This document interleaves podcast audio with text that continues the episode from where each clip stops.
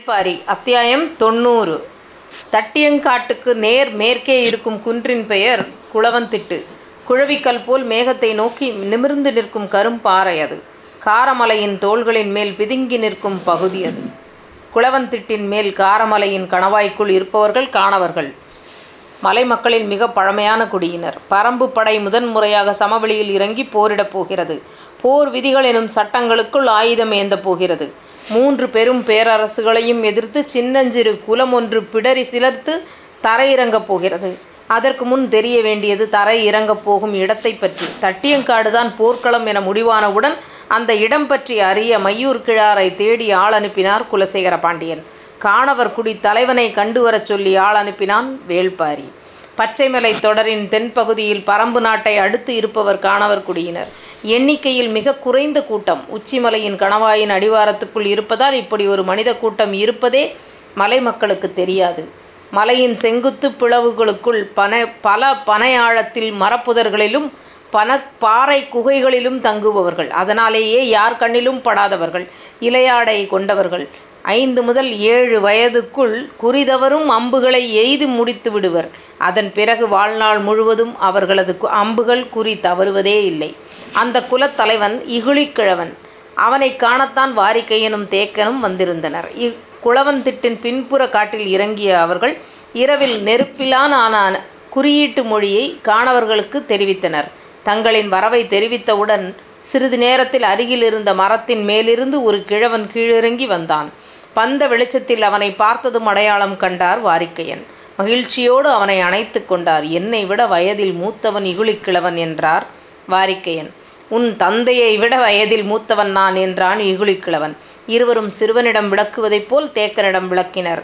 தந்தை என்ற சொல்லை சொல்லிய போது இகுழிக்கிழவனின் முகத்தில் என்ன எள்ளல் மிகுந்த ஒரு சிரிப்பு ஓடியது. காணவர் குடியினர் இன்னும் தாய்வழி குலத்தவினராகவே இருக்கின்றனர்.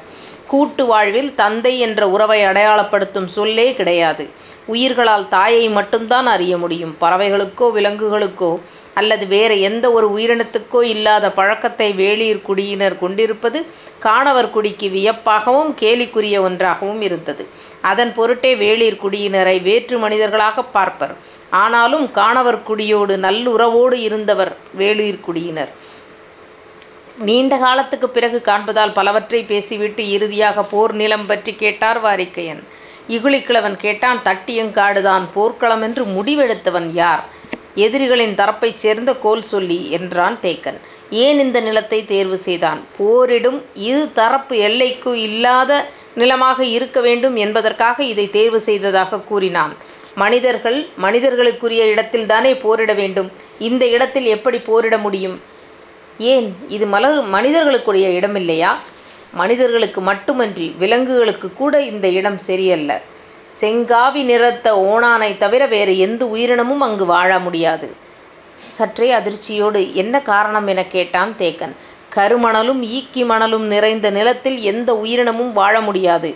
அந்த நிலத்தில் பத்தடி தொலைவுக்கு பாம்பு ஊர்ந்து சென்றால் அதன் அடிவயிறு கிழிந்து செத்துப்போகும் என்றான்.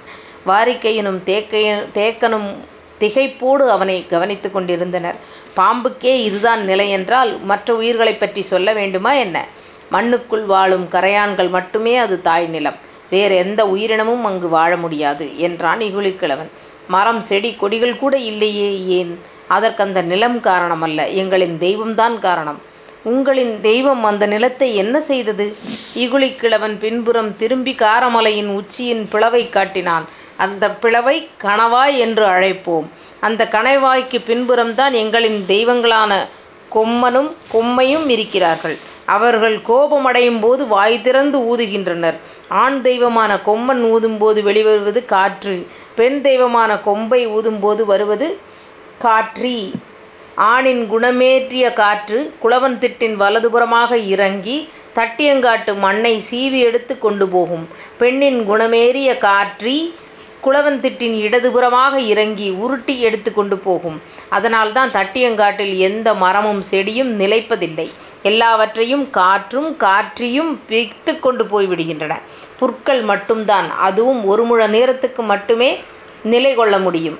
அதற்கு மேல் உயர்ந்தால் அதனையும் அழித்துவிடும் மலை உச்சியிலிருந்து பாய்ந்து வரும் நீரின் வேகத்தில் கற்கள் அடிபட்டு சிதைந்து கூழாங்கற்களாகவும் மணலாகவும் மாறுவதை பார்த்திருப்பீர்கள். ஆனால் காற்றின் தாக்குதலால் பாறைகள் உடைந்து செதில் செதிலாக சீவப்பட்டு ஈக்கி மணலாகவும் கருமணலாகவும் மாறுவதை இங்கு மட்டும்தான் பார்க்க முடியும். ஈக்கி மணல் என்பது உடைபட்டு கிடக்கும் அம்பு போன்றது என்றான் இகழிக்கிழவன். வாரிக்கையனும் தேக்கனும் வியப்பு மாறாமல் கேட்டுக்கொண்டிருந்தனர் நடுப்பகலுக்குப் பிறகு அந்த நிலத்தில் வெக்கை தாழ முடியாது. கருமணலில் பட்டுக் காற்று கருகும். கருகிய புகை மேலெழ உடலில் இருக்கும் நீரெல்லாம் வற்றி நாவரண்டி வீழ்வான் மனிதன் என்றான் இகுழிக்கிழவன் கொலை நிலம் என்பதன் பொருட்டே அந்த நிலத்துக்கே முழுமையாகப் பொருந்தும். ஆனாலும் அந்த நிலத்தில் போரிட்டு வெல்வது எப்படி என சிந்தித்தபடியே கேட்டுக் கொண்டிருந்தனர். பொழுதாகிக் கொண்டிருந்தது. தட்டியங்காட்டைப் பற்றித் தெரிந்து கொள்ள செய்தியின் அடிப்படையில் ஆயத்த வேலைகளை உடனடியாகச் செய்ய வேண்டும். இரளிமேட்டில் அனைவரும் நமக்காகக் காத்திருப்பர் எனக் கருதி இருவரும் புறப்பட்டனர். அவர்களை வழியனுப்ப கானவர்குடி எல்லை வரை வந்த இகழிக்கிழவன் உடன் இருந்தபோது கும்மிருட்டில் தங்களின் நிலைப்பாதையை மற்றவர்கள் அறியாதபடிதான் எல்லாப் பாதைகளும் இருக்கின்றன. அவர்களின் தேவை அறிந்து குறுக்கு வழியில் விரைவாக அழைத்து வந்தான் இகழிக்கிழவன். வரும் வழியில் இருந்த ஆச்சை மரம் ஒன்றைக் கடக்கும்போது நின்று நின்றுவிட்டான். ஏன் நிற்கிறான் எனப் பின்னால் வந்த இருவரும் அந்த இடத்தை உற்றுப் பார்த்தபோது மரப் புதருக்குள் இரு கண்கள் மட்டுமே தெரிந்தன. என்னவென்று உற்றுப் பார்த்தபோது பெருங்கிழவி ஒருத்தி உட்கார்ந்திருந்தாள். வந்துள்ளதன் காரணத்தைக் கேட்டாள். சாமேட்டில் போரிடப் போவதற்காக கேட்க வந்துள்ளனர் என்றார் இகழிக்கிழவன். சாமேட்டிலா? என்று வியப்போடு கேட்டாள் முதுகிழவி. ஆம் என்றான் இகுலிக்கிழவன் சொல்ல, முதுகிழவி தானியங்களை உருட்டுவதைப் போல் எதையோ சொன்னாள். விடை பெற்று வரும் வழியில் இகழிக்கிழவன் சொன்னான் உங்களுக்கு வெற்றி கிடக்கட்டும் என்றாள். இது என்ன? அந்த இடத்துக்கு புது பெயரை சொல்கிறாய்? எனக் கேட்டார் வாரிக்கையன். அங்கேதான் சாவுப் பறவை முட்டையிடும். அந்தப் பறவையை அங்கு வைத்துத்தான் வேட்டையாடுவோம். எனவேதான் அந்த இடத்தை சாமேடு என்று நாங்கள் கூறுவோம். சாவுப் பறவையா? அது என்ன பறவை? எனக் கேட்டான் தேக்கன். அதைக் கண்டால் உயிரினம் எல்லாம் அலறுமே. கண நேரத்தில் கழுத்தை வெட்டி எடுத்துக்கொண்டு காற்றில் பறக்குமே எனச் சொல்லி இரு கைகளையும் விரித்து தலையை முன் தள்ளியபடி சொன்னான். அப்பொழுதுதான் வாக்கை வாரிக்கை எனக்கு தோன்றியது காக்க விருச்சியைத்தான் சொல்கிறான் கிழவன் என்று நினைத்த கணத்தில் உடல் நடுங்கி மீண்டது. எந்த உயிரினத்துக்கும் அதன் சாவை காட்டும் பறவை என்பதால் அதனை சாவு பறவை என்கின்றனர் என எண்ணிக் கொண்டிருக்கும் போதே பதறிக்கொண்டு கேட்டான் தேக்கன். அதை வேட்டையாடுவீர்களா? ஆம் என்று தலையாட்டினான் இகுலிக்கிழவன் நீங்கள் சொல்லும் அந்த நிலம் முழுவதும் எந்த பறவையும் கடக்காது. ஏனென்றால் சாவுப் பறவை அங்குதான் சூதம் எறிய முட்டையிடும். பிறகு வெறிகொண்டு குளவன் திட்டை நோக்கி மேலேறி வரும். அப்பொழுதுதான் அப் அதன் அப்பொழுதைய தேவை பசியன்று எரிச்சல் மிகுந்த கோபம். எனவே கணவாய்க்குள் மனிதர்கள் இருப்பதால் வெட்டிச் செரிக்க உள்ளிறங்கும். கண்ணில் சிக்குபவர்களின் தலையெல்லாம் காற்றில் சரிக்கும். அதனால்தான் எங்கள் காணவர் கூட்டம் ஆதியில் தழைக்காமல் சிறுத்துப் போனது கவலை தோய்ந்த குரலில் சொன்னான் கிழவன். கேட்டுக்கொண்டிருப்பது மனிதர்கள் சம்பந்தப்பட்ட கதை அல்ல.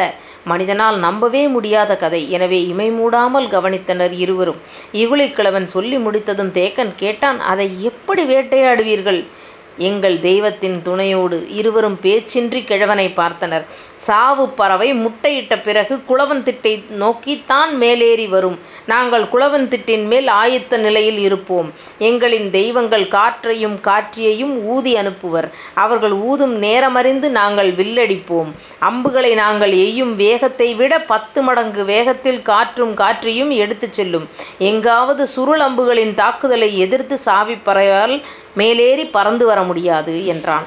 காக்க விருச்சியை அம்புகளால் வீழ்த்த முடியும் என்பதை நம்ப முடியாமல் கேட்டுக்கொண்டிருந்தனர் இருவரும். ஆனால் தேக்கனின் எண்ணம் முழுவதும் காற்றை பயன்படுத்தி அம்பு எய்யும் அவர்களின் உத்தியை தெரிந்து கொள்ள வேண்டும் என்பதிலேயே இருந்தது. வாரிக்கையன் கேட்டார் செங்காவி நிற ஓணான் மட்டும் எப்படி அங்கே நிலை கொண்டு வாழ்கிறது?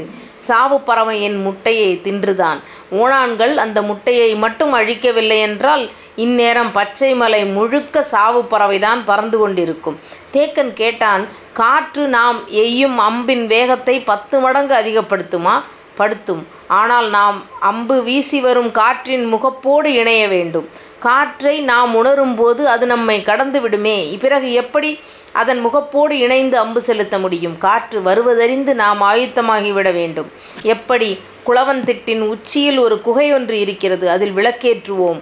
கணவாயினுள் காற்று வரப்போவதற்கு முன் அந்த விளக்கின் சுடர் வலதுபுறம் நோக்கி சாய்ந்து எரியும். காற்றீ வருவதாக இருந்தால் இடதுபுறம் நோக்கி சாய்ந்து படபடத்து எரியும். சுடர் சாயத் தொடங்கியவுடன் நாணை இழுத்து விடுவித்தால் அம்பு எகிரும்போது காற்றின் முகப்போடு இணையும் என்றான் இகுலிக்கிழவன்.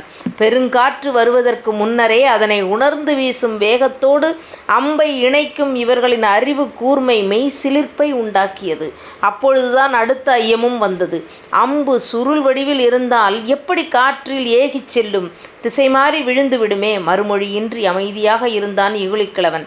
இருட்டில் ஒடுக்குப் பாதையில் கவனமாக வரவேண்டும். அதைக் கடந்தவுடன் சொன்னான் கானவர்குடியின் தனித்த அடையாளம் அது. எனவே அதை மற்றவர்களோடு நாங்கள் பகிர்ந்து கொள்ள மாட்டோம் என்று. குலச் சமூகங்களில் ஆதி ஆற்றல்கள் எல்லாம் இப்படியொரு இறுதி முடிச்சுக்குள் சிக்குண்டு விடுகின்றன. மிகத் தேர்ந்த மனிதர்களால் மட்டுமே சிக்கல் நிறைந்த இந்த முடிச்சுகளைக் கழற்ற முடியும். பேச்சை எப்படித் தொடர்வது என்பதை அறியாமல் திகைத்தபடி இருந்தான் தேக்கன். இவ்வளவு நேரம் பேச்சின்றி வந்த வாரிக்கையன் கேட்டார் செங்காவி நிற ஓணான்கள் இல்லையென்றால் சாவுப் பறவையின் எண்ணிக்கை அதிகமாகிவிடும் அல்லவா? அதில் என்ன ஐயம்? நம் தலைக்கு மேல் வேற எந்த பறவையும் பறக்காது என்றான் இகுலிக்கிழவன். கேள்வி கேட்ட பிறகு அமைதியாக வந்தார் வாரிக்கையன். சிறிது நேரத்திற்கு பிறகு ஏன் இதை கேட்டீர்கள்? என்றான் இகுலிக்கிழவன். தட்டியங்காட்டில் இவ்வளவு பெரிய போர் நடக்கப் போகிறது. மனிதர்கள், குதிரைகள், யானைகள் என பல்லாயிரம் உயிரினங்கள் களத்தில் இறங்கப் போகின்றன. இத்தனை பேரின் கால் மிதிக்குத் தப்பி செங்காவி நிற ஓணான்கள் எப்படி உயிர் பிழைக்கப் போகின்றன? என்று கவலை தோய்ந்த குரலில் சொன்னார். இப்போது இகுலிக்கிழவன் அதிர்ச்சியானான். மனிதர்களாலும் குதிரைகளாலும் அவற்றுக்கு ஆபத்து நேராது. ஆனால் எண்ணிலடங்காத யானைகள் மோதி சண்டையிட்டால் மண்ணோடு மண்ணாய் ஓணான்கள் எல்லாம் நசுங்கிச் சாகும் என்னும் சொல்லும்போதே அவன் உடலில் நடுக்கம் ஏற்பட்டது. அதை கவனித்தார் வாரிக்கையன். ஆனாலும் பேச்சேதுமின்றி மூவரும் இருளுக்குள் நடந்தபடி இருந்தனர். இன்னும் குடில்களை உருவாக்காமல் மரப்பொந்துக்குள் வாழ்வதே சாவுப் பறவையால் ஏற்பட்ட அச்சத்தால்தான். அந்த அச்சம் அவ்வளவு எளிதில் அகன்று விடாது. குரல் சற்றே நடுங்க இகழுக்கிழவன் கேட்டான் ஓணான்கள் அழியாமல் தடுக்க நீங்கள் உதவினால் சுருளம்புகளைக் கொடுத்து நாங்கள் உதவுகிறோம் என்று. அதை அழியாமல் நாங்கள் எப்படித் தடுக்க முடியும்? யானை போரை மட்டும் தட்டியங்காட்டில் நடத்தாதீர்கள். ஓணான்கள் தப்பித்துவிடும் என்றான் இகுலிக்கிழவன். வாரிக்கையன் இதனை எதிர்பார்க்கவில்லை. போர்க்களம் தொடர்புடைய முடிவை பாரியும் தேக்கனும் முடியனும்தான் எடுக்க முடியும். தான் எடுக்கக்கூடாது எனவே தேக்கனின் முகத்தை ஏறிட்டுப் பார்த்தார். எடுக்கப் போகும் முடிவின் முக்கியத்துவத்தை உணர்ந்தபடி ஆழ்ந்து சிந்தித்தான் தேக்கன். சரி. யானைப் போரை தட்டியங்காட்டில் நடத்தாமல் தவிர்க்கிறோம் என்று வாக்களித்தான். இகுலிக்கிழவன் மகிழ்ந்து நன்றி சொன்னான். பாறைகளுக்குள் நுழைந்து கிடக்கும் வேர் அதற்குரிய மரம் பட்டுப் போனவுடன் தானும் பட்டுப் போகும். ஆனால் ஊழிப்பாறைக்குள் ஓடும் வேர் மரம் பட்டுப் போனவுடன் தானும் பட்டுப் போகாது. மாறாக ஊழிக்கல்லின் குணமெய்யும். பனைமரத் தீக்கியை போல பாறை ஈக்கியாக அது மாறிவிடும். அதை எடுத்து வேண்டிய நீளத்துக்கு உடைத்து அம்பாகப் பயன்படுத்துவோம். அதன் பெயர்தான் கல்லூழி வேர். இகுலிக்கிழவன் சொன்னதை வியப்போடு கேட்டான் தேக்கன்.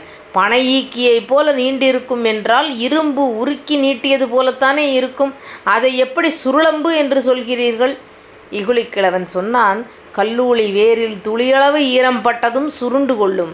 எனவே இந்த அம்பு மனிதனை தைத்து உள்ளுக்குள் போகும்போதே குருதியின் ஈரத்தில் சுருண்டு விடும். அதன் பிறகு அதனை எடுக்க முயன்றால் எலும்பும் சதையும் பீத்து கொண்டுதான் வெளியில் வரும். அதனால்தான் சாவுப் பறவையை எங்களால் வீழ்த்த முடிகிறது என்றான். இந்த செய்தியே மிரட்சியை ஏற்படுத்தியது. கிழவன் சொன்னான் ஒரே நேரத்தில் ஆறு அம்புகளை விரலிழுக்கும் நாண்பிடியில் பொருத்தி எய்ய முடியும். அந்த ஆறு அம்புகளின் மொத்த கணமும் நீங்கள் பயன்படுத்தும் அம்பின் கணத்திலிரு மூன்றில் ஒரு பங்குதான் இருக்கும் என்றான். தங்களின் குதிரைகள் நின்றிருந்த மேட்டின் அருகே வந்தனர். தேக்கன் நிமிர்ந்து வானத்தை பார்த்தான். எங்கும் விண்மீன்கள் நிறைந்திருந்தது. குறுங்காது முயலின் குருதியில் தோய்ந்த நாணில் வைத்து கல்லூளை அம்புகளை எய்ய காற்று அவற்றை சுமந்து சென்று வெளி முழுவதையும் தைக்க கசியத் தொடங்கும் குருதி துளிகளால் நிறைந்திருந்தது வானம். உங்களுக்கு தேவையான அம்புகள் அனைத்தும் நாளை அதிகாலை கிடைக்கும் என்றான் இகுலிக்கிழவன். மிகுந்த நன்றியோடு வணங்கிவிட்டு இருவரும் குதிரையில் ஏறினர்.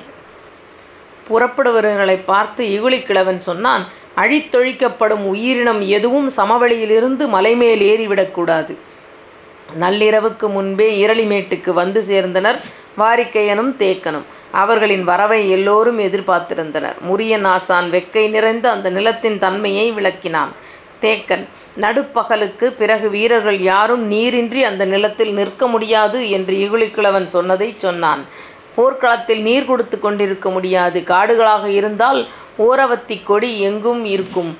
மேலும் கீழும் ஒரே நேரத்தில் வெட்டினால் ஒரு முழக் கொடியில் மூன்றாள் குடிக்கும் அளவுக்கு நீர் இருக்கும். ஆனால் சமவெளி நிலத்தில் என்ன செய்வது என்று சிந்தித்த முரியான் ஆசான் நீர்வேலி படர கொடிகளை வெட்டி வரச் சொன்னார். வெட்டி எடுக்க இரவோடு இரவாக ஆட்கள் போயினர்.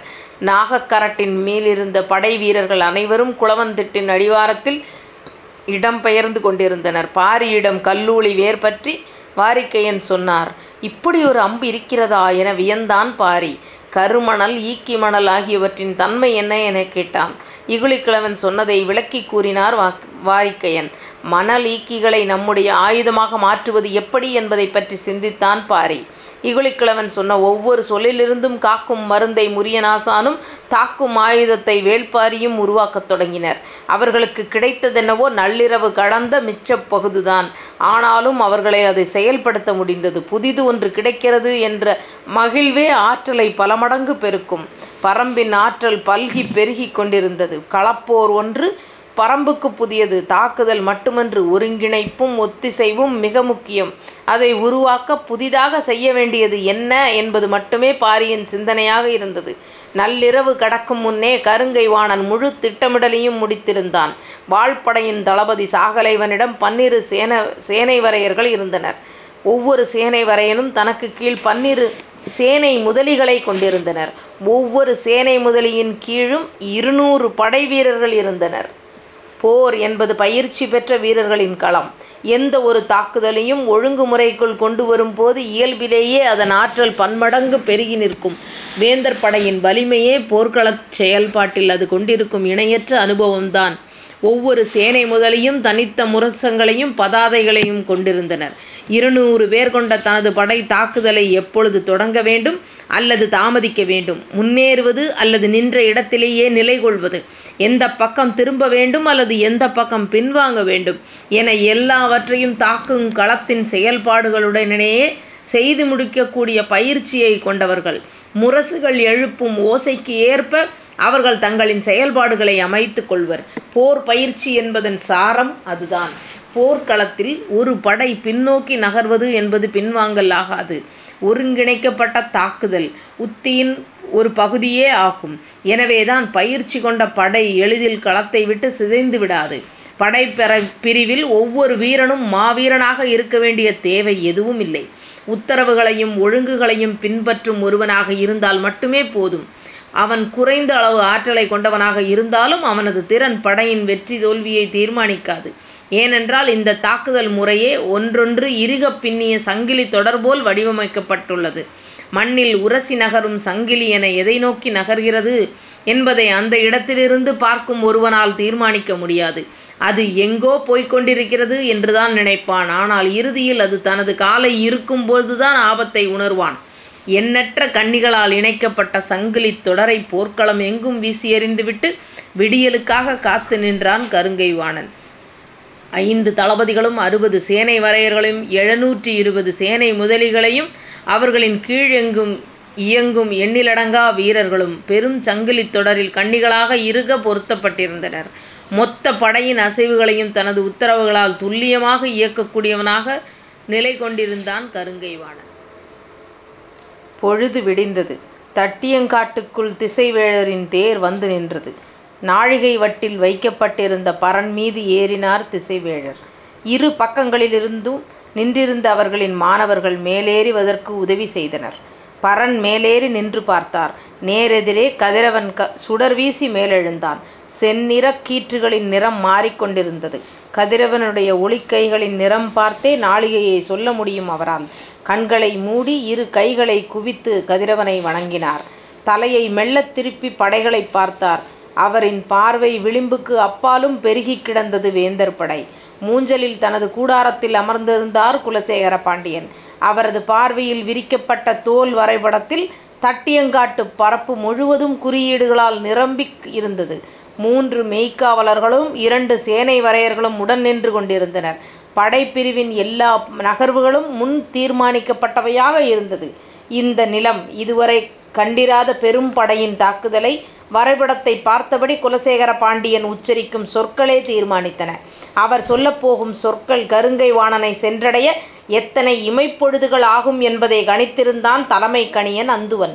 புதிய அமைச்சன் ஆதிநந்தி வலதுபுறமும் அந்துவன் இடதுபுறமும் நிற்க வரைபடத்தை உற்று கவனித்தபடி இருந்தார் குலசேகர பாண்டியன். இந்தப் போருக்காக பாண்டிய நாட்டு முதற்படைப் பிரிவு இங்கு வந்து ஓராண்டாகப் போகிறது.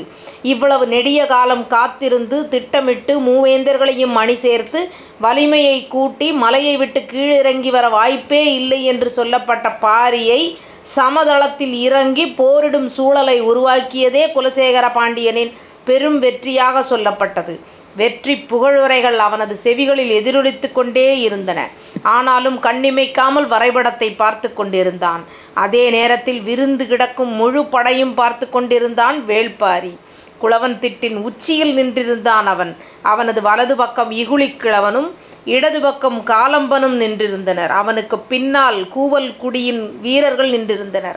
போர்க்களத்தில் இடதுபுறம் வேந்தர் படை நின்றிருந்தது. பரவி கிடக்கும் படையின் இறுதி எல்லை வரை சிறிதாகத் தெரிந்தது கூடாரங்கள். அதுதான் மூஞ்சல். அதன் உள்ளேதான் நீலன் இருக்கிறான். பாரியின் கண்கள் அந்த இறுதி எல்லையில் நிலைகொத்தி நின்றது. மூஞ்சலுக்கு நேர் மேற்கே நாகக்கரட்டின் உச்சியில் வாரிக்கையன் நின்றிருந்தார்.